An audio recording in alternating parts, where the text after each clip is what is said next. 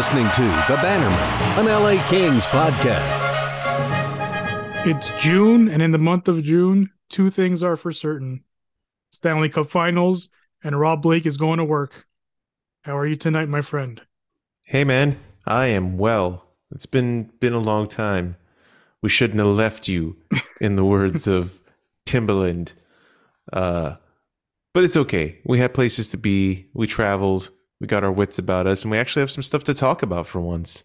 That's right. We were waiting. We knew it was coming. We, patiently.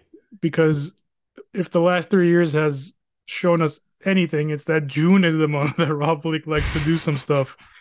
Uh, if I'm not mistaken, of uh, Fiala was the end of June last year. I'm gonna look it up while you're while you're uh, yeah, and I, and I think Arvidsson was right at the end of June as well. So a little departure for RB. he goes early June this time. That just means that the crazier stuff's still coming. That's how I take it. A lot of room to breathe. A lot of room to go wild. Uh, although we will talk about how wild we expect this to get, if any wilder. I don't know. It's exciting. Things can happen, and uh, things are already in motion. Yeah, I, the one thing that's obviously we're going to talk about right out of the gate, the thing that happened that a lot of people didn't think could happen. Right.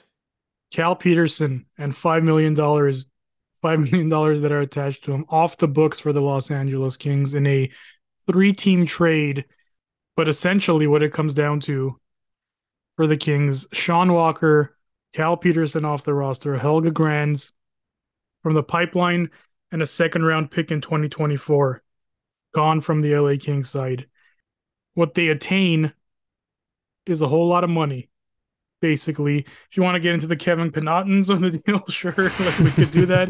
but the bottom line is they move like out that. two con- uh, they move out two contracts. From now on, everything that is the nitty gritties will be known as the Kevin Connautons. they move out two contracts. They do retain thirty percent of Ivan Provorov's con- contract. That's two years and I believe it comes out to about two million dollars. So they're going to have two million dollars of dead space on the books. At the end of the day, that is, a, I believe, a cap savings of close to six million dollars. Yeah, I think that's accurate because uh, from what I recall, they had roughly seven million in cap space on cap friendly prior to that, and that came to thirteen point two ish, I think, afterwards. Uh, I will look that up right after I tell you about the other things I looked up, the Kevin Fiala trade ready. was was was right on the border. Was June 29th of 22. Mm-hmm, mm-hmm. You were you were off about Viktor Arvidsson though. Oh, July really? 1st. July, July 1st. Oh, Rob. oh, Robbie. Trickster. But he's moving. I mean, at this point, next year, May 25th. That's what he's just going to go right, right. Is the trade window even open May 20? I don't even know. I don't. It, I think it's always open. That's it's right. Just, they just can't play till the season starts. Yeah, and yeah. that was just fine at that point because you know. Well, then again, who knows what the Kings will be May 25th of next year? I shouldn't. I shouldn't count them out. Not with these kind of moves, friend. Yeah, not with the Florida Panthers playing awful hockey and making it to the Cup final. Throwing things off like crazy. We can get uh, into that. Yeah. Uh, but here's uh, I'll I'll do the breakdown here. Yeah. To, to, to the Blue Jackets, it's Provorov, two years, six point seven five million, two million of that retained. Uh, to the Flyers, a twenty a 2023 first, which was the Kings' first in the Gavrikov trade. Correct. But that's Columbus's first. A 24 second um, from Columbus that they can move to the 25th uh, to, to the 2025 draft. Sean Walker, at 2.65, Cal Petersen at 5 million, Helge Grans don't need to know about his contract, and the Kings 2024 second. The Kings get, like I said, Connaughts, uh, Connauton, Hodgson, but really it's cap space. So that's the trade. Yes. And basically, that cap space almost immediately, almost immediately, uh, you basically take the five million that you were paying Cal Petersen you tack on another 8.75 to it, and you give it to the G unit himself, the G Wagon, Vladdy Daddy, you know, from Russia with love, telephone, right. telephone D man, the nicknames are just I'm off the off the top. They're all really head. good, by the way. They're all thank you, thank you, thank you. Um, Uh, I think Telephone Man is my favorite one. Telephone So, man. That's right. um, he gets two years, 5.875, with most of that up front as a big old signing bonus because Vladdy likes uh likes doing a little money bin issues and just jumping right into no, it. No, he that guy likes his money quick and fast. That's right. I'm sure he just bought a shit ton of Bitcoin with it or whatever. I hope not. not a good I investment. hope, I hope not. Don't if do that's it. the case, we'll sign him for four million in two years. It'll be, it'll be great. Uh, but let's peel this onion because it's gigantic. Okay, Um, let's start with the trade. Give me your with the thoughts on the trade. See, let me know what you think. You can give it a five star scale. What would you give it? Uh, I'll give it a three and a half star. Okay. It's not. All It's a good trade. It's it, it's a necessary trade.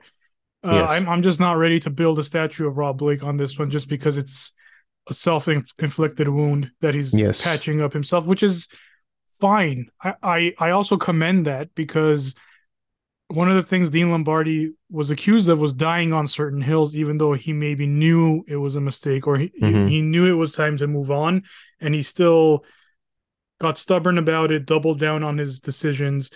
He got criticized for that fairly, probably, but it's good to at least know that Rob Blake's the type of guy to be like, hey, uh, I made this mess. I'm gonna try to clean it up. And in, in that respect, it, it's good. Again, when you break it down, you could say, which I did think, is like, hey, if you just traded Walker to some team for a fifth, and then you just buried Cal in the minors, what's the difference really? The difference comes out to I, I think like one a million and some change. I'm not completely sure uh on the math there, but it's pretty close. It's not too far off. Mhm. Um, so you could, you know, you could in theory say why retain on Provorov. You could have buried him um for like I think it's 1.8. That's the difference, I believe. Yeah. yeah. But the bottom line, but after you really think about it, the bottom line is they needed to get Gavrikov under contract and have some room to sign their uh, restricted free agents. And in that situation, every cent matters. That's the bottom line. Every million matters. Every eight hundred thousand matters. So on and so forth. So um, you could criticize it. Uh, I'm sure there are many ways to do it, but all in all, man, you got to be happy with it because now you have some flexibility to get all those things done. Uh, although they're still up against it. Believe me, I mean, to sign a goaltender, they're still they're still going to be very much up against it, which we'll get into. But uh, three and a half. How about you? Uh, I'll, I'll give it an extra half on it. a four. Um, again, the one star deduction being that yes, you you had to give up a prospect. Now, people have different opinions on Helge Grans. The the fact of the matter is, look, there was too many people ahead of him. Okay, you can you can tell me he looked great in the AHL. You can tell me, you know, a few more years of seasoning that's uh, the Kings clearly have a window here that they've stumbled into. I don't think that they were planning on this necessarily being their window, and then maybe they thought they could have the patience with Grans to turn him into something uh, more.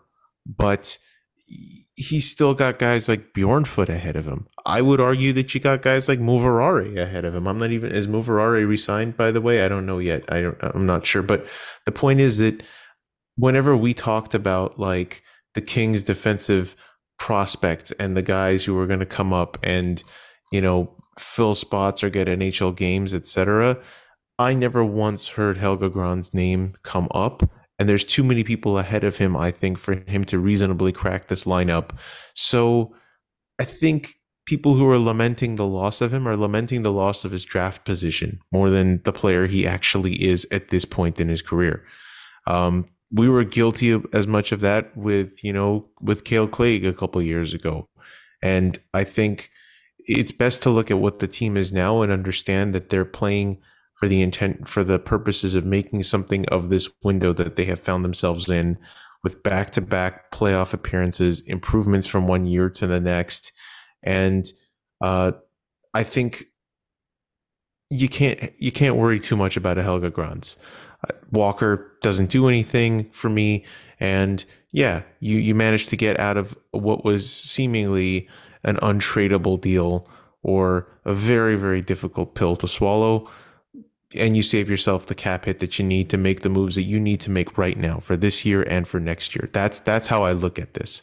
So I think four out of five stars. Again, the one star deduction being that yes, you gave up a prospect, and yes, it's like you said, it's it's you know making up for your own mistake from a couple years ago. Yeah, and I, I, probably lament the second round pick more than I lament Helge Grans. Sure, sure, sure, sure. Honest. Yeah, no, just absolutely. because the, in the next, uh, so in the first two rounds of this one and the first two rounds of the next one, the Kings have one pick yeah. In each of those two rounds, a second this year and a first next year. Yeah. Um, you, you know, what I, what I've seen over the years is once you get into losing those early picks consistently, that's when you really get into trouble as an organization. And I think, I think the Kings recognize that enough. Uh, I have no doubt in my mind that Philly wanted the second in this year's draft to start, but you know, obviously the Kings aren't going to give that up in such a deep draft. Correct. So, so that's I uh, seriously lament the second more than Helge Grans, and I don't lament the second that much either because you got to do something. You didn't give up a first, right? Right. You couldn't give up a first given the situation, and a lot of people when they were trying to guess what the Kings would give up, I think most people would have thrown a first in there. Oh, easily in, in terms of the guesswork, right? So yeah, yeah, easily. And I think you know we were we were talking about like what would it take to sweeten the deal on the last episode, and it was like, well, you got to throw Durzi in there or something, something that like is going to be the equivalent of a second or a first round pick for a lot of teams, right? Correct. So, uh, and there was some discussion that perhaps Chicago could have been a target, not just by us. Like it actually came up after this Philly yeah. deal that Chicago had kind of kicked the tires on it. I don't see any way that Chicago would have just taken on Cal's contract without some sort of sweetener being thrown in there honestly, I don't even know if Helge Grans in a second would have been enough from Chicago's point of view because they've got cap space for days. They can make deals like that with a million other teams that are looking yeah, for if, if for that the, kind of flexibility. they would have taken that, the Kings would have done it. Obviously, hundred percent. I'm assuming 100%. it was a first that Chicago wanted. And here's, so. and I understand, I understand like the, you know, oh man, we lost another top round, but honestly, a second round pick, especially for where this team thinks it's going to be for the next couple seasons, you're talking like a pick potentially in the late second, maybe yep. 50 to 60. 50s. So right. So these are these are not the picks that are going to be the, you know, the the high probability picks that are going to be someone that cracks the lineup for this team. And and I I'm not totally convinced that they're done yet. I think there's something to be said for them getting in on this stuff early and I think they realize that they have still a glut of valuable right-handed defenseman. I'm not completely ruling out them still moving Sean Durzi in some way and utilizing that as a potential to move up in the draft this year, given that it is so deep. Again, I, I don't think the one thing I will say for Rob Blake is he's incredibly good at keeping things close to the vest, and you can't rule anything out with him anymore. If you look at his history over the last two, three seasons, you would be insane to rule anything out with this guy. He comes off as a very mild mannered dude when he's talking. He's not like a, you know, a, a Brian Burke like character who's just, you know, wild looking. But you look at the deals he's making, you're like, man, that's those are ballsy deals. These are these are like a guy. Uh, you and I were texting about this, and you you made mention of something that like he would sell his kidney to be good at his job. Right. I, I'm 100% on board with that sentiment because I think he wants nothing more than to be viewed as a good GM and to win for this team. So he is willing to make the deals that may be controversial, maybe rub people the wrong way, maybe send certain goaltending legends away if he feels like it's and I'm not talking about Cal by the way with that statement. Just to clarify. Thank you for um, that. Quite welcome. I think he's willing to do the moves that he thinks are right for this team, even if they are a little bit wild and unpredictable and completely off the radar. Like, who, yes, we all knew that he was going to try to get out from this Petersen contract. Yes, we all knew that Walker was very much available. But this deal with those teams, and I mean, come on, no one saw any of this coming at all.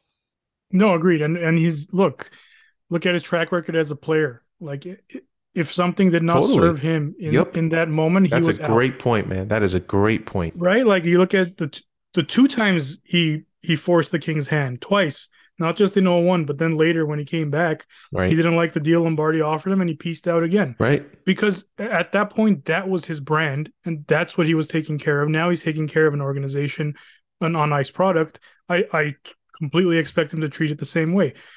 I expect him to treat the players the same way because that's how he's been treated and that's how he's protected himself. So he understands the value uh, of not only the team but the individual as well. Yeah. So, you know what? Give me give me a shrewd guy like that. Yeah, and I think that's that's that's an excellent point because I I think he's gotten used to being hated. You know, like he was he was totally fine with it as a player. He's totally fine with it as a GM. He's like, I don't care. Your perception of me is irrelevant to me versus me thinking that I'm doing the right thing for myself. And you can't argue with his track record. You really can't. Like you might not like the moves from one way or the other, and you might not like him as a person because of minor things. But look, man, the team is doing better over the last two or three seasons than it has since the Lombardi era. And he himself, as a player, bet on himself and made the moves that got him a cup. So I, I'm I'm on board. I'm totally on board with whatever he wants to do, and I look forward to how he does the rest of this summer. Um, Speaking of betting on yourself, you, right? yeah, right there.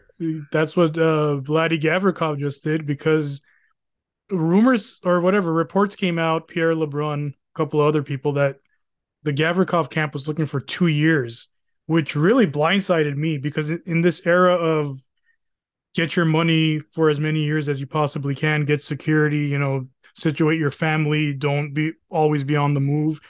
That's a very hockey thing, and he goes completely against the grain, and he goes NBA on this. He went Mhm. completely NBA on. He's. I'm telling you, dude. Like, I have a feeling this is going to be a common thing now, or a more common thing now. These short-term deals of players betting on themselves. That's what Gavrikov does. He wants two years. He gets two years at probably a higher cap hit than he would had he maxed out at seven or eight Yep. with the knowledge that the cap is probably going to be on the rise over the next two seasons and he's looking to cash in twice so it's different it's a unique approach but i really think it works for the kings too because the one thing i was concerned about with with Gavrikov or really anybody a goalie too is like once you get into those five six seven year deals Yeah. those are the deals you usually end up regretting as as a team. So I'm completely okay with two years at that cap hit.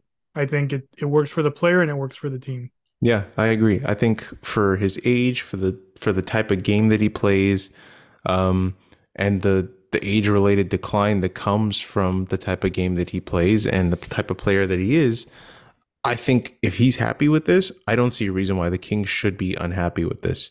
I think the window is perfect for them. It gives them the flexibility they need to be able to re-sign their RFAs in a gradual fashion, and it gives Gavrikov the money that he wants maybe more than he would get but you know you got the you got some implications that him and his family liked being in LA and this keeps him here for a couple years so really I I was really not sure why there was this sentiment that like oh the Kings really wished they had him for longer than that I was like why why exactly Like, I mean dude, maybe a year. You know, at like most maybe, right at yeah, most Yeah. but like I I'm good with that. I'm good with 2 years for him and there's no telling what his game's going to be like and there's no telling what the Kings roster is going to be like in the next 2 years. You really shouldn't be hanging yourself up on, you know, 28-year-old second pairing mostly defensive defensemen. Like that's not who you should be committing 6 7 years to in my opinion. So if if it works for him and he thinks he's to make more money and get that 6 7 year deal 2 years from now, great. Fantastic. I don't I don't see how this is something that they got to be overly upset about personally. I think if anything you just got to look around and see that cap flexibility ends up being the biggest asset more than actual players on your roster. Concur. And uh, that leaves the Kings with 7.3 million in projected cap space. Yep. um, which is still it's great, but but it's there's still a lot of work to do. Obviously, we we've talked about it. We'll talk about it more in the future. But Gabe Vilardi uh, is is the main target right now to get locked down. Uh, We Mhm. mentioned how Gavrikov was the first domino, and and Vilardi's the second, and a goaltender is likely the third. You have some other RFAs, obviously fringe RFAs like Jad, Kupari.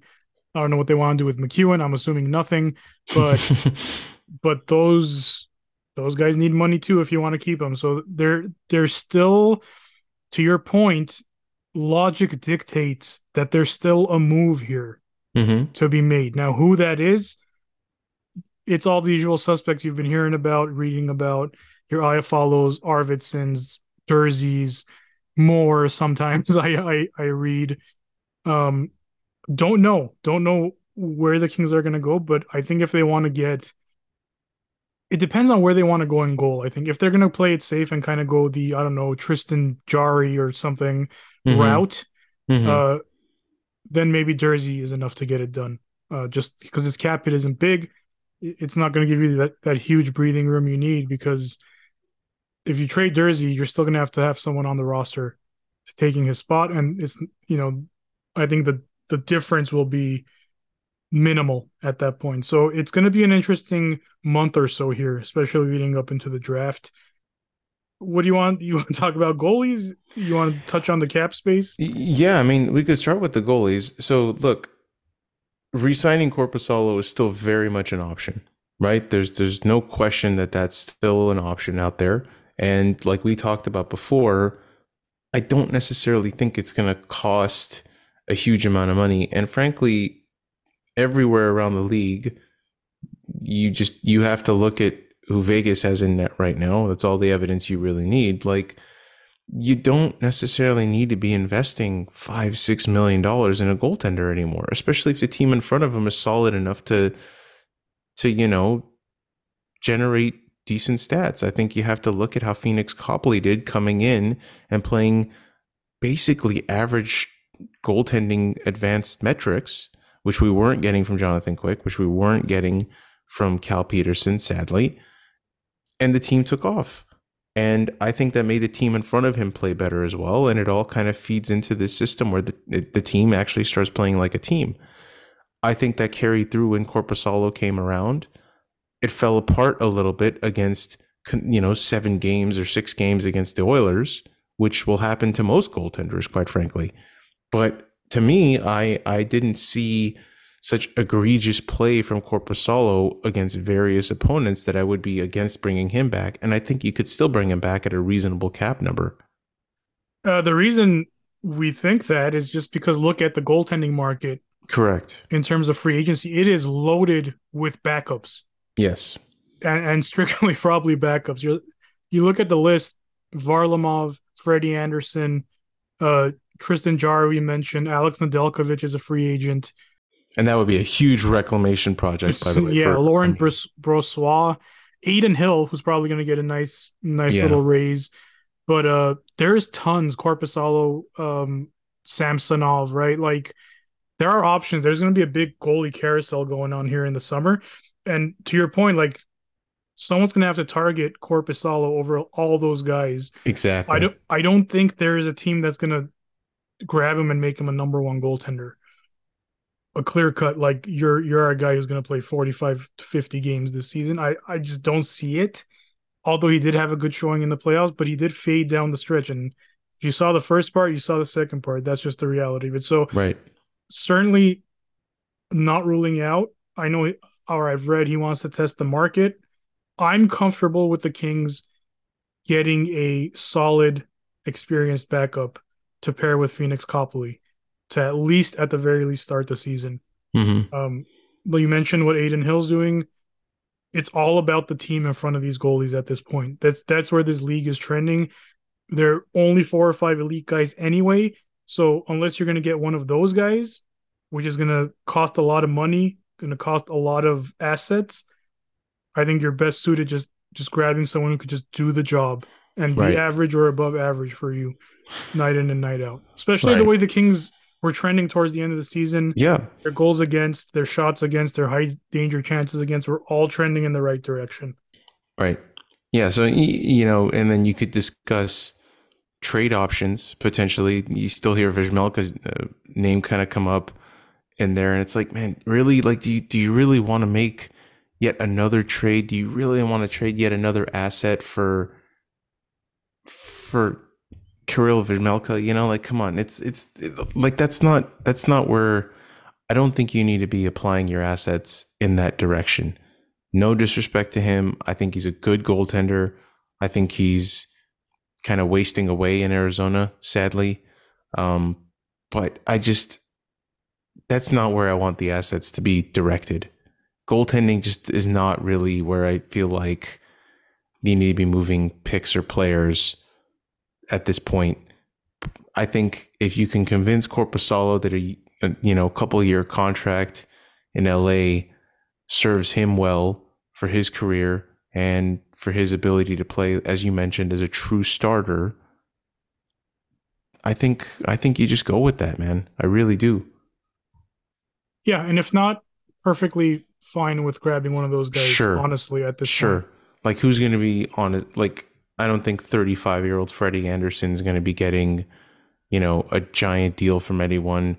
Tristan Jarry's been highly inconsistent. I don't think anyone's going to be, you know, uh, although I could be wrong, but I, I just don't see a lot of those guys that are available on the market having huge numbers being thrown at them or many many years being thrown at them that you know i don't think that's where the attention needs to be i think the attention needs to be getting gabe vilardi and the other rfas under reasonable contracts again i think the language coming from the team has been very much towards uh, bridge deal for gabe and now, when you see how much they're paying Gavrikov, I think that again supports the idea of a bridge deal over, say, a five mil by seven year kind of deal. You know, the numbers just don't match up for that, in my opinion. And then you still have your five guys on defense, right? Like your the assumption being that Jordan Spence and potentially Brandt Clarke getting some games in there, but I think Jordan Spence very much has proven that he needs to be an NHL defenseman next year consistently. Um, none of this back and forth nonsense anymore for him. Um, but that still puts you at 60. Uh, lots of right-handed shots. One more, once more. Um, so I think they're still going to be in the market for uh, bottom pairing left-handed defenseman, which should not cost them all that much. Um, then you throw in the Kuparis, the Jaret Anderson Dolans of the world. I think I think this can work, although like you said, it's going to get real tight to the cap there, in my opinion. So I'm not fully ruling out a Sean Durzi trade, although I I understand the value that he brings to this team probably more than most people do. I understand that there's a there's a place for him on this team, um, but I think that that place is filled much easy, much more easily with uh, potentially having Jordan Spence play that role or even Brandt Clarke play that role at parts during the season.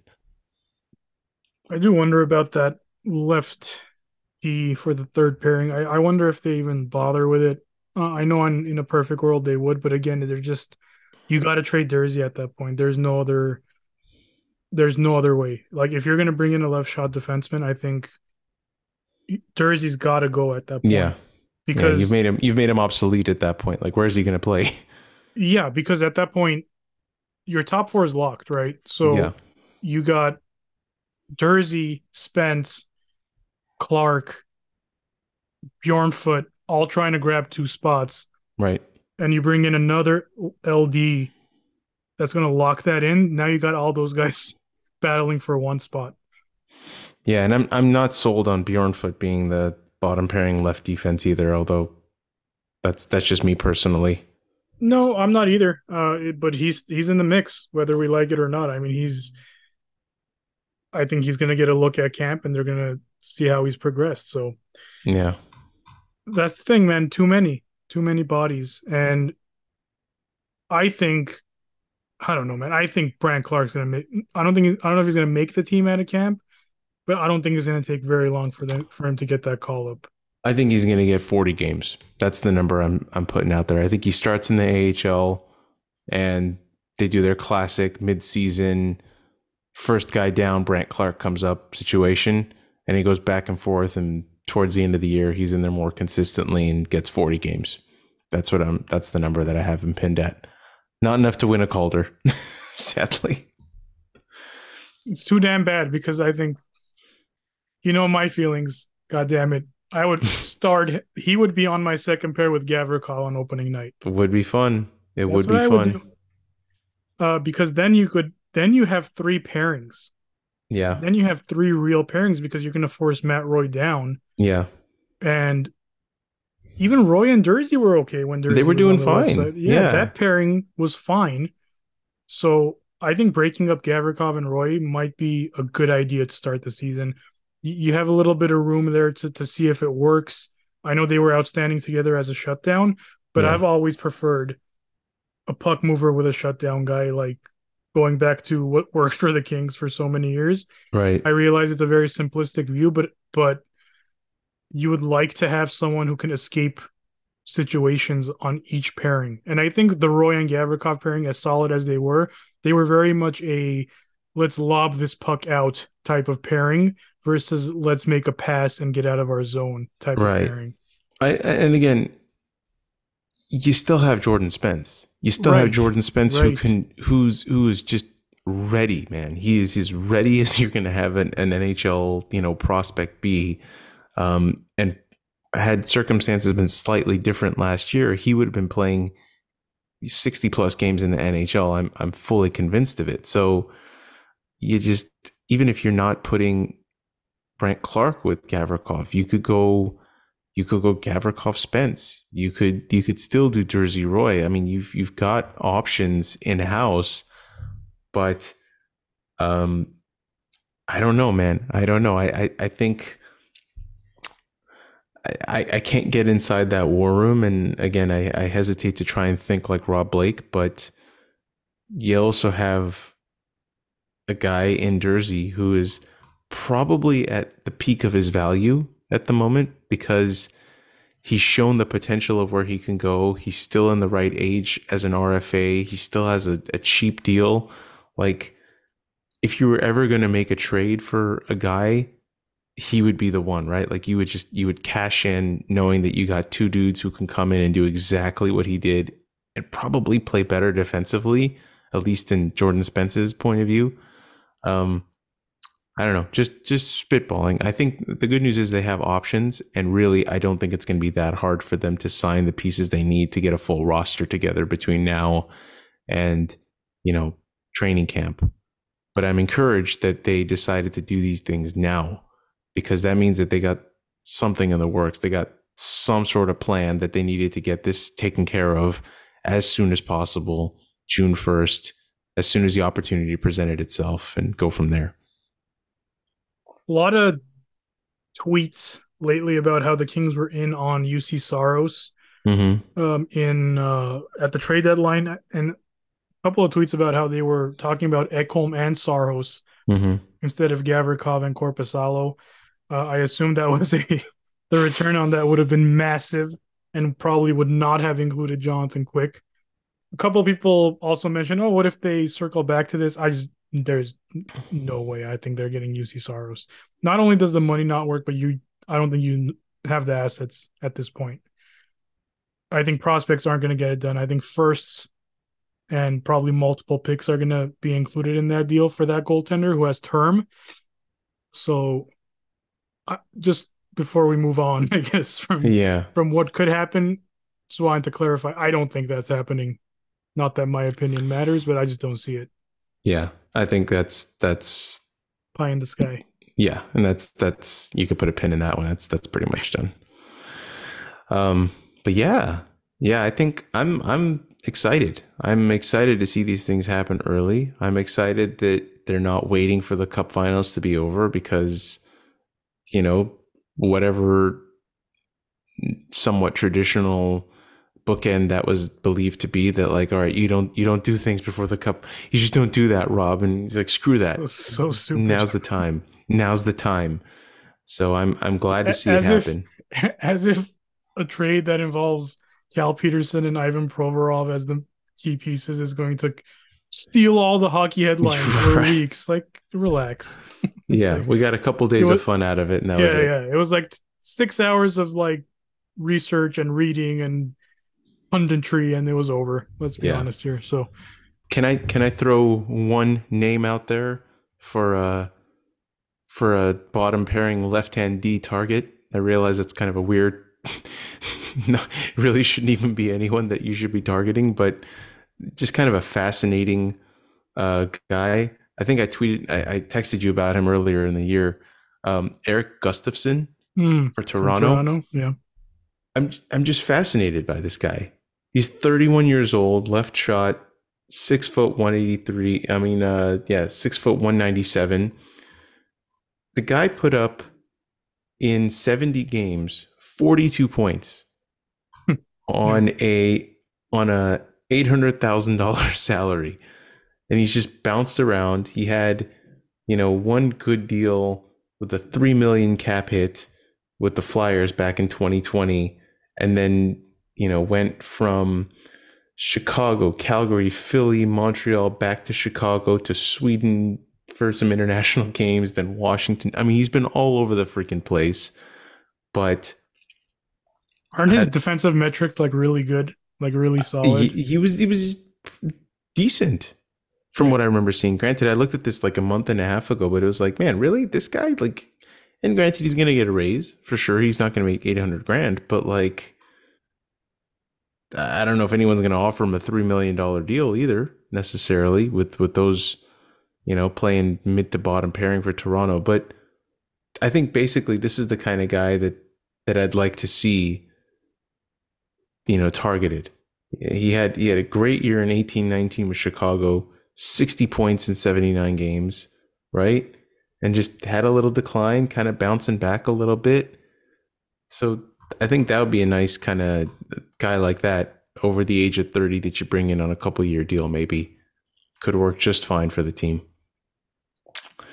Um, Sure. I mean, the thing is, everyone else that I've seen that is available left shot, they're gonna get good money. Like Carson Soucy is gonna get good money. Oh, You know easily. I mean, That's what I mean. Like the the sexy names are going to get the attention, Which right? Like Carson Soucy is not, in I my know, opinion. but- But, you know what I mean. Like even Yes. even the unsexy names yes, are probably gonna get paid this summer. yes, So I think that's that's really the kind of player you're gonna have to try to mine, right? Like you you yeah. You're not going to go after Orlov. You- no you that know, age like- group even his his age is fits Exactly. like his- exactly.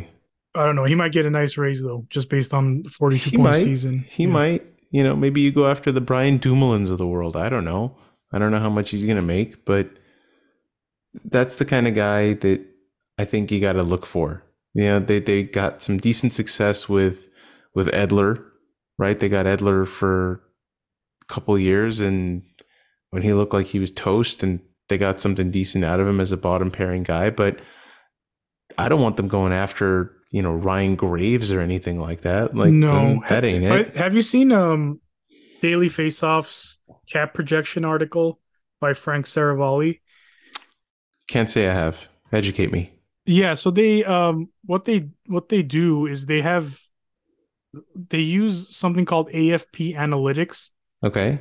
um to to project what each player is going to sign for. Uh, I see. Okay. Yes. Yeah, I've seen something similar to that from like the athletic folks. Cool. Um so Gavrikov they projected 5 years at 4.9. Mm-hmm. Now you might say, "Oh, they were off." Well, for 5 years I don't think they were off. No, I guess is no, my it's point, right? It's the yeah, it's the a term. term. correct um and i think most of these are multi-year but they have ryan graves at five years at 5.1 million just to give you an idea of what they project some of these left-handed shot Lord. defensemen to get Yeah. um carson Soucy, though they project three years 2.5 which is interesting that's it. That's cheaper than I think he's gonna. I think he's gonna get I- more than I- that. that's my initial feeling too is Yeah. that i think that that might be off uh shane goss four years 4.8 which See, this is so. So this is what I'm talking about, right? Like if if Shayne Gostisbehere is going to get four years and four point eight, Sean Durzi's value on the on a market for trade has got to be astronomical. it's got to be high. I don't know about that big word you just used, but it's got to be high. Uh, but but the main reason I brought this up, your boy Erik Gustafsson projected three years, three point four. Hmm. Well, poop. I don't know. Are you interested in Ian Cole? Perhaps? I'm really not. I'm, No I'm one- really not. I don't think anyone is at this point. what is uh what is do Nico not, Mikkola gonna make? Google him. Give give me Niko Mikkola. Let me see. I don't. He's not on here, so I, I'm not sure Sick. We're gonna get him for free. if he's a free. Is he a UFA? I believe so. Yes. Well, they don't have him on here. Jordan Oesterle. Didn't make the cut, but Perfect. Sorry. That's that's exactly who I want them getting. I want a guy who doesn't even make the cut. Oh Because- man, uh, but uh, Damon Severson, right-handed D, just just throwing this out there, six point one projected. Lord. He might be the richest. No, Orlov six point two five. So Yeah, fine. those are the two highest. Even Yeah. Pat Kane didn't didn't make it to six. Uh, three years, five point seven five for Patrick Kane. He's thirty four, so that's not entirely surprising. Yeah.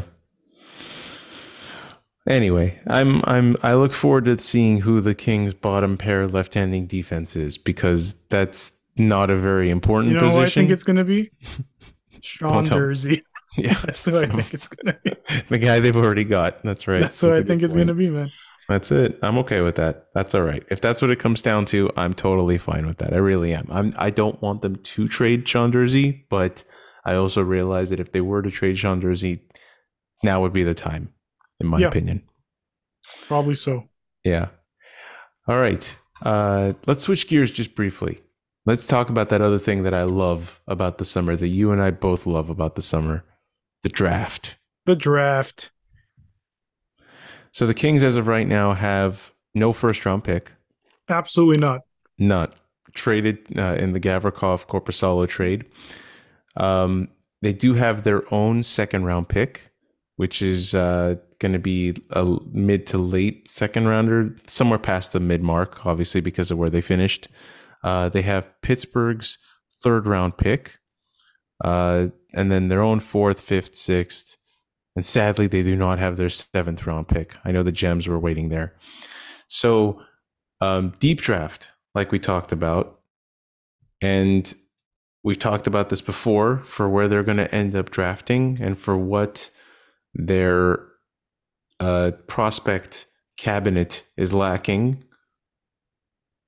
Goalies, baby. Yeah, yeah. I mean, That's- it's, that's what- I mean, I it- think it doesn't take a genius, right? Like it doesn't take. Yeah, and and you know what's interesting? If they and we've talked about this, but if you are targeting a goaltender, you rarely need a fit first round pick these days. Like goalies are such a, a roll of the dice at this point across the league that uh I think where the Kings are slotted, and I know you and I have, have poked around a little bit on this, where the Kings are slotted in the draft is probably a good place to get one of the top goaltenders in the draft.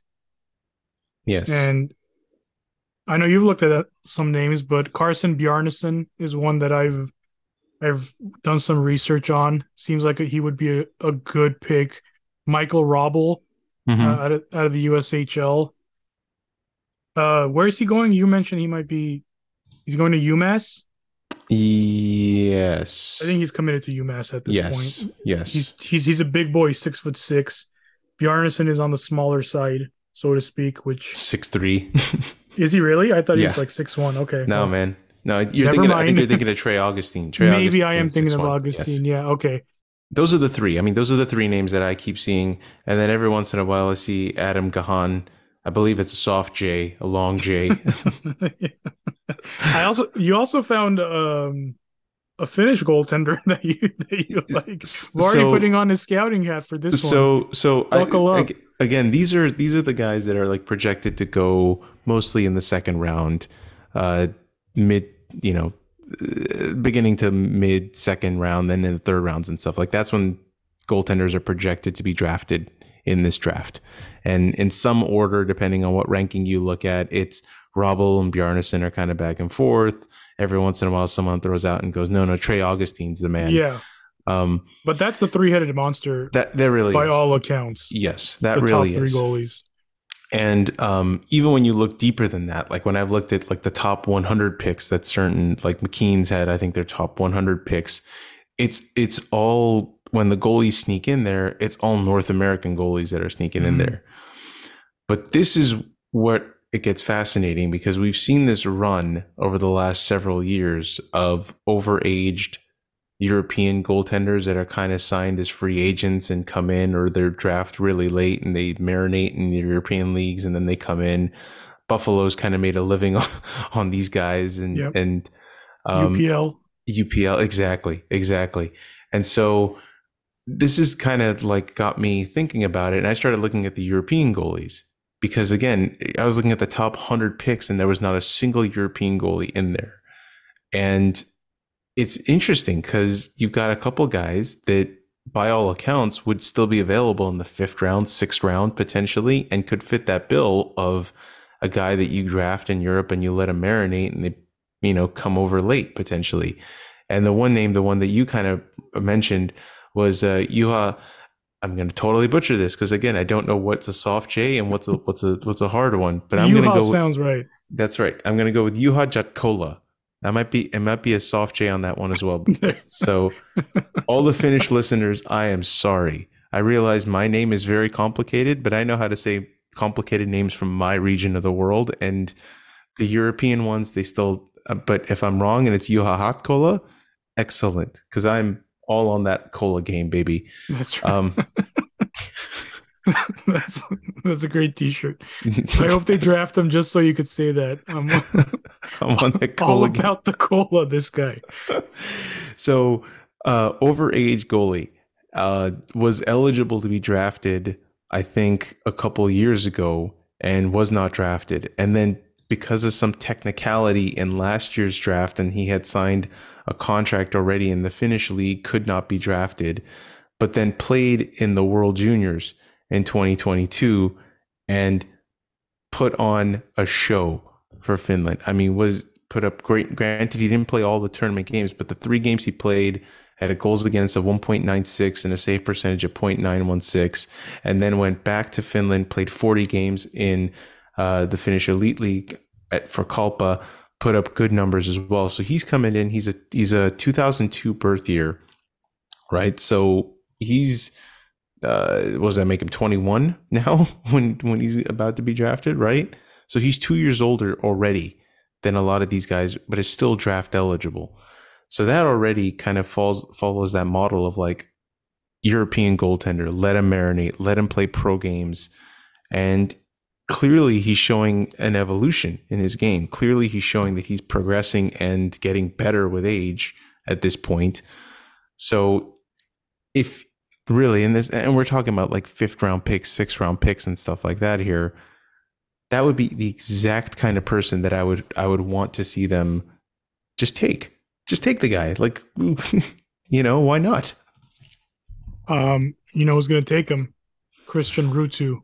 Uh, I ho- I hope so. I'd He's like to think him. I'd like to over think that he listens to this podcast.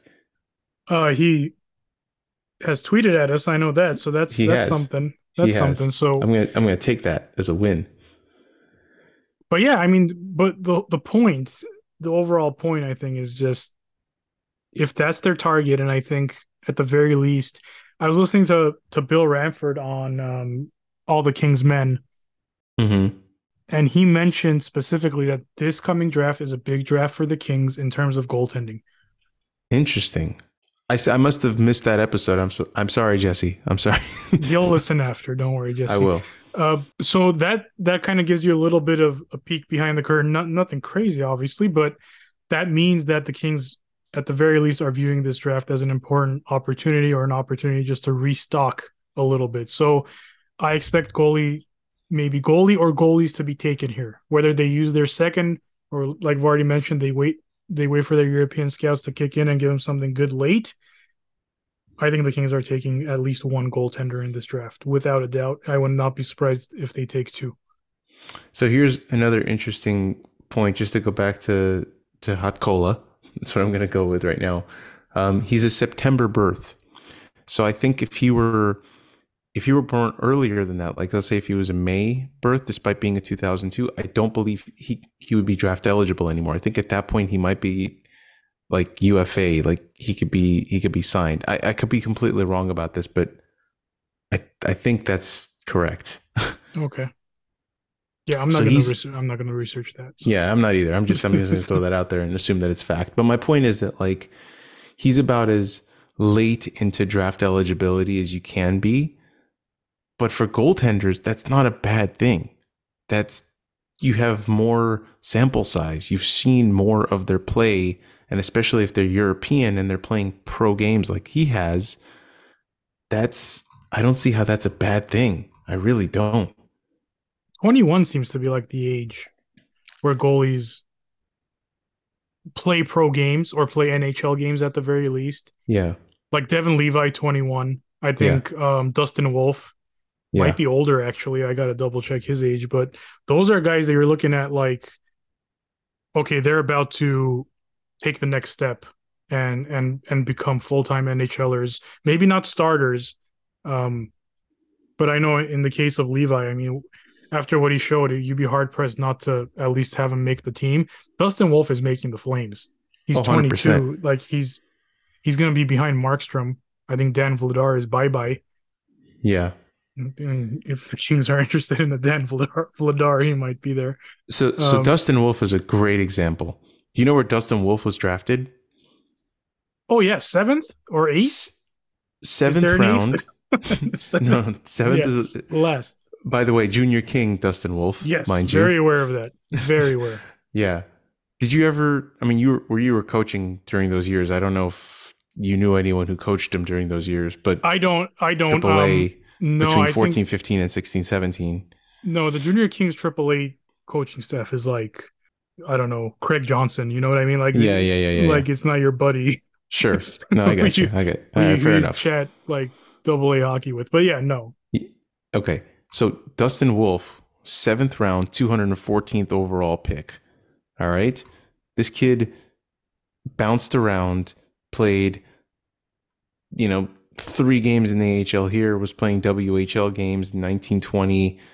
His his stats in the WHL were tremendous. Okay. And, and was a 19, 2019 draft pick, right? So 20, 2017 18, he played 20 games, 2.25, 928 save percentage.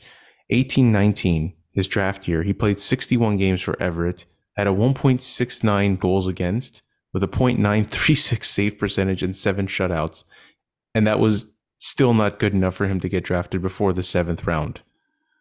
Put put up another stellar season after that, and then plays three games in the AHL, another you know 22 games in the WHL, couple games at World Juniors, and then finally becomes the starter for Stockton in 21-22, and then now for the Calgary Wranglers this last year, 55 games, 2.09, 9.32 save percentage Man, with seven shutouts. All his save percentage numbers are so They're solid. insane. They're insane. And but this is what I'm saying, right? Like you could tell the potential was there, but only in the last couple of years at 21, 22 years old like you mentioned, do you go, "Man, look at this guy. We we got something good here. We got a legitimate goalie here who's found his way." And so goalies are voodoo, man. Goalies are voodoo. And so just those late round picks, I think you got to use those on goaltenders as much as possible in my mind. I think you're way more likely to hit on a goaltender late like that than you are to on some random defenseman or something like that. Let's do it, boys. Let's go. Hot Make cola. Let's Hot do it.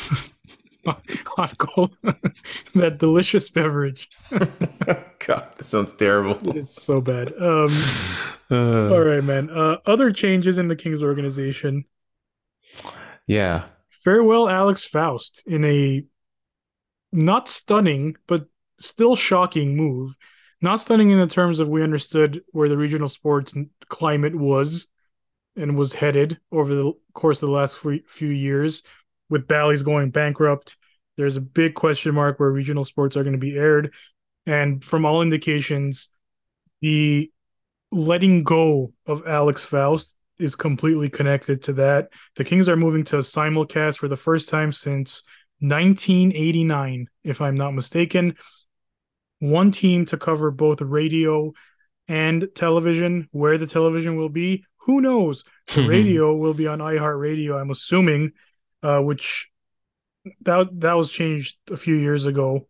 Um, makes all the sense in the world in, in terms of having one team, especially with iHeart being a streaming service, being the Kings' own radio network at this point. Right. Um, sad though, I, I you know, Alex Faust, man, um, his national broadcasts after the Kings were eliminated were outstanding. The the few times I got to hear him call play by play in that Seattle series specifically, he was so good. He was had the right energy and he stuck out positively simply because ESPN is so horrible, is so bad. And for him to be on TNT, who has a much better announcing staff and still shine, I think he's destined for national television. I think he has that voice for national television. He's young enough, he's charismatic enough. I'm not worried about Alex Faust's future. It is a little sad that he's not the voice of the Kings. Um, but I'll tell you what cushions the blow, my friend, is Nick Nickson, the 1B voice of the Kings of all time. Yes. Coming to television with Jim Fox, Daryl Evans, the A crew, you know, in our hearts. Uh, they'll be doing TV moving forward. We'll have to see where. But uh, your reaction when you first read that was happening? Again, I, I, I think I echo your sentiments of like, oh wow, really? Because I think for the fanfare that he came in on six years ago, right? Like there was a there was a national search. He was he was taken over for an absolute legend in Bob Miller and huge shoes to fill.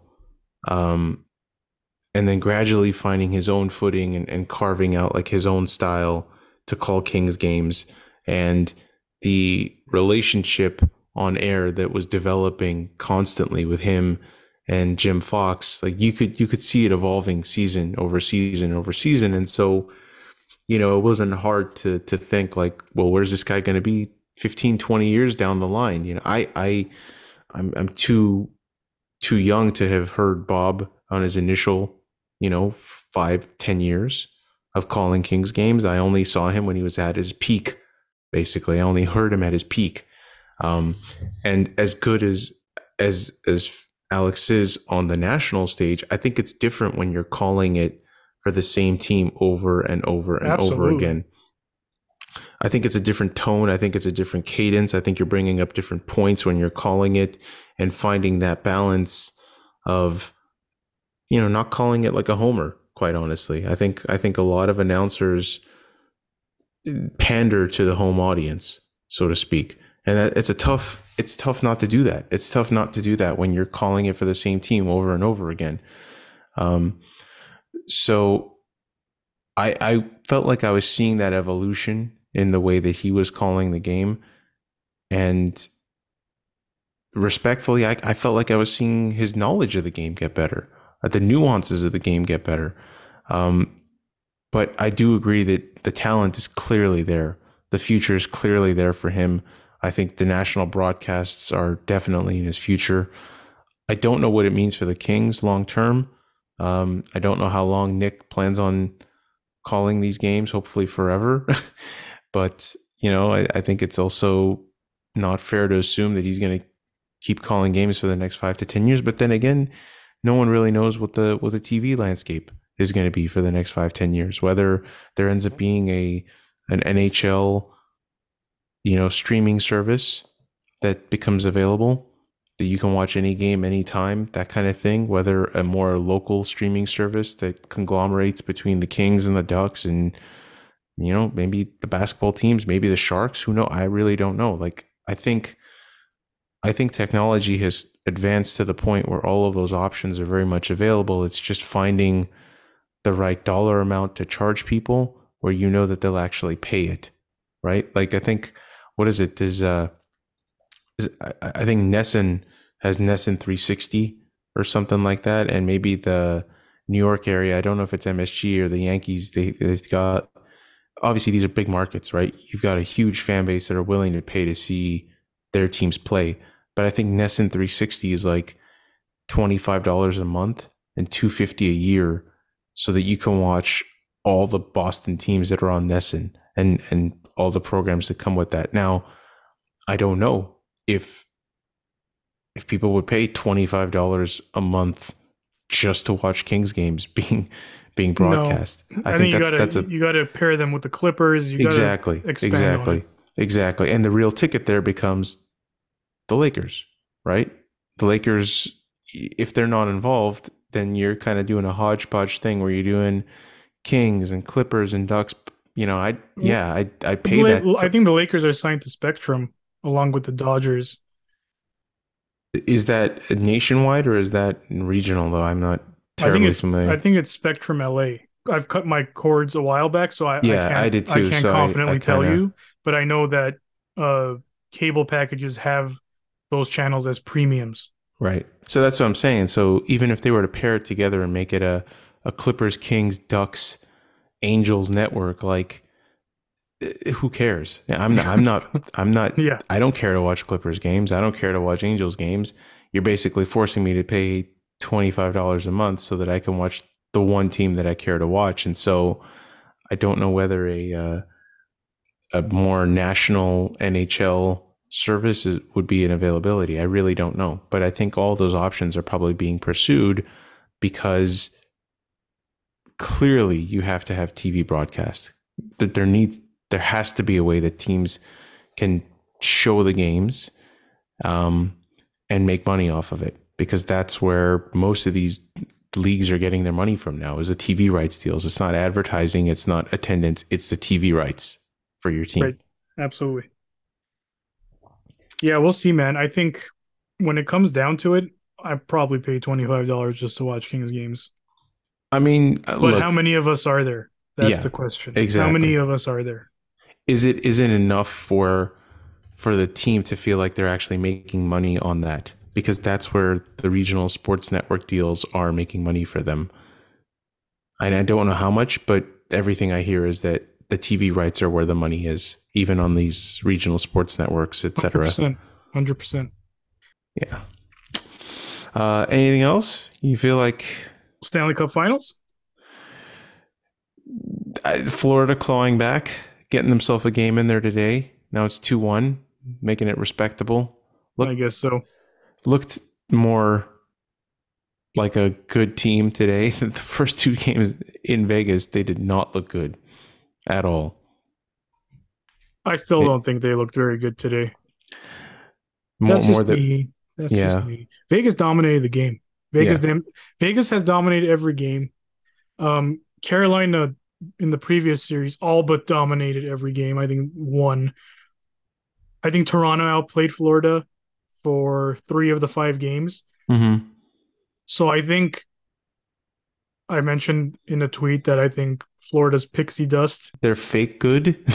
Yeah, I think they're fake good. I think they're finding ways to win. They found ways to win. Uh, even today, like they get a goal with I don't know barely anything left on the clock, a minute Yeah. or so. Send it to overtime, and just a seeing eye shot by Verhaeghe finds the net. They got outplayed today. They got outplayed in game two. They got outplayed in game one. They're going to get outplayed in game four. So yeah. I think Vegas is going to take this. I got Vegas to win the series. I got Vegas to win in six games or less. I want to make that money, Vardy. So Pretty remarkable, man. You got to you got to give credit where it's due. I mean, and the one thing uh, that Jack Eichel trade has worked out so well for them. They they they they gambled hard on that trade. I think a lot of people, given his injury history, the the cervical, uh, you know, the questionable uh, experimental, so to speak, surgery for someone and it is it's it's paying off great. I, and i love look i don't love to see the golden knights win the cup within their first six years or seven years of existence but i love to see bold moves being rewarded. Yep. and vegas is nothing if not bold in the moves that they make because they went after guys that they thought would help them. And it's amazing how suddenly Jack Eichel's no longer a locker room cancer. It's it's Yeah, tremendous. I mean, you- it's just or the you can't win with Jack Eichel, guys. oh, it looks like yeah, Just like you couldn't win with Phil Kessel, guys. yeah. Man, it's just it's, it's, crazy funny how, how, these works. things. Yeah, It's, funny how almost these- like you can't be a winner until you win. Isn't Yeah. that crazy? right. That's so you know, crazy. you know who was not a winner until he won? Darryl Sutter. Yeah, That was yeah. that was the can't knock win on with. Daryl. Yeah, can happen. Until it does, and then all of a sudden, it's right now it's can't win with Todd. yeah, So I'm I'm happy. I would be more than thrilled to see that change. no shit. Yeah, No shit, buddy. Um, yeah, we shat on Vegas a lot in our season preview. I think we had them missing the playoffs. Uh, I didn't. you did. we, we took them to the cleaners for bringing in mercenaries and losing the soul of their team and and the fabric of what made them special. Oh boy. Eat crow per sixty. League leading. As once always, again. my friend. This is episode one oh one. A new era. and we we are we are officially in the triple digits Yeah. and the numbers game that has no name uh we actually didn't start randomly playing that until i don't think the mid 30s or so so yeah, we've got yeah, we've got some catching up to do that's right. so And we're gonna start We're gonna start with the friggin' doozy. oh man There's got to be like 12 guys, dude. uh no dude there's 16 guys okay, okay. all right, here buddy we go. You ready? all right do you want to go in off. Should I chronological go order backwards? No, I'm just gonna spout them off. all right go for it Jamie Storr, nailed it Mario Lessard, nailed it and I'm out. No, um, Enroth. yes. Is Terry Sawchuk number one here? Uh, Probably no. not. Probably sir. 30. Okay. Um, Some recent guys. Some more recent guys. Yeah. Uh, Post Enroth. this is hard, dude. It's not easy. It's it's Oh, a goalie number. Sean Burke. Uh, yes. Um, uh, some kind of weeks. Steve Weeks. Yes. yes, Steve Good. Weeks. there you go. You're doing great. Uh, Roland Melanson was 30. Um, God, there's a guy with brown pads and a cat eye mask in my head, and it's not, it's someone else other than Steve Weeks. Um, Rick Knickle, was he number one? Yes, he was. Okay, Rick Knickle. You're doing great, it man. I'm doing okay. You're you're uh, once again your mid '90s uh, Kings Kings wheelhouse is Yeah. untouchable. Untouchable. So you're saying after Enroth, huh? Yes. So you've okay. So you've got. I'll tell you which years you've got covered so far because this is fun. You got 92 covered. That was Steve Weeks. You got Rick Knickle from 93, 94. Jamie Storr from 96 to 2003. Uh, you're missing someone in 2004. Hmm. Wait, I don't think you said. I'm not sure actually. I'll give you this one. Did you say uh, uh, Milan Hnilicka? No. Okay, so he was number one in 2004. So I'm going to give you that was one. not That's going to get that. That's no Yeah. problem. So Sean Burke in 2007. You said Enroth in 2016. But there's a couple guys after that. Couple. Yes. Two guys? Yes. One was a number switch, and one was short lived but notable. And I'm I to- blanking. okay. So they got Jack Campbell is wearing one for a couple No years. kidding. Wow. Yes. So he's, then he switched to 36. Yes. Yes, he did. Okay. Okay. Um, and then the goose baby, Oh, old gooseneck. Roy Grosenick. I am That's sorry, my friend. That's right. Troy Grosenick had wore number one for a couple memorable games for the Kings in 21. Okay. Okay, but we're gonna now now moving backwards. This is where things get a little bit Dicey. Tell me who Brown Pads is. uh, I I honestly can't tell you because I don't have pictures of them in their pads. I apologize. Okay. Um, but so far those are all goalies. Like there- there's like there's not a non goalie number in there. Uh, 1990. Okay. Uh, Ron, yes, okay, go on. Ron Scott. That's the, that's the guy. I don't That's have a brown photo. pads. I'm, It's Brown Pads. Just Old- trust me.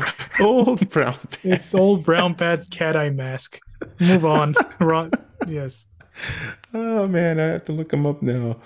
I'm I'm that's not the Ron Scott I'm looking for. Anyway, turns out there's a lot of Ron Scotts. Who knew? Um, old brown pads, Ron Scott's. Oh, he of 5'8", 155 pounds. man, I'm bigger than an NHL player. How about that? Um, Let me see here. Just Ron Scott Kings, bro. Okay. Oh, I'm looking at him right now. Brown All right. pads, cat eye. All right, good, good. God I'm damn glad you. I'm Right. glad you had old cat eye. Um, man, you're gonna kill me on this. This is another one of those long J. I- I- God, I'm sorry, everyone. I'm gonna apologize in advance. Bob Yanachik, Janecyk. Jan. Oh, of course, Bob it's Janecyk. Janecyk. God damn Yeah. it. I'm sorry.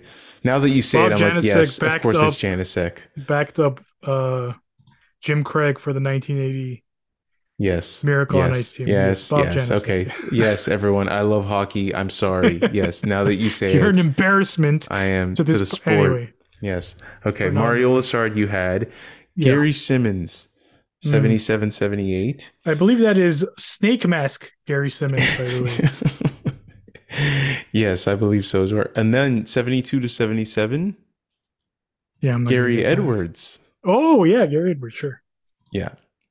Lots of lots he wore number 1 quite a few times. And then 71 Jack Norris. This is where you're losing me. Yep, sorry. Just hang in there. We're almost done.